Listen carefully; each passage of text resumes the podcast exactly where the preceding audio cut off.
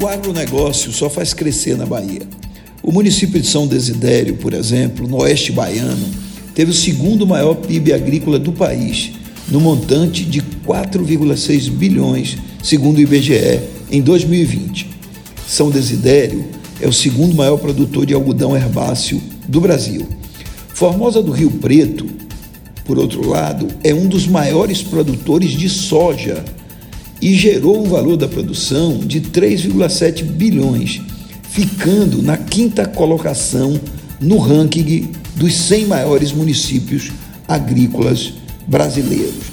A Bahia tem nove municípios nessa lista e ocupa a segunda posição entre os estados com mais municípios com alta produção agrícola.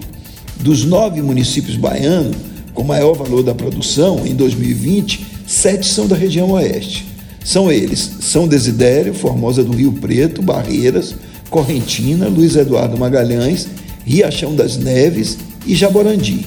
E completam a lista Mucugê e Juazeiro com sua produção de frutas.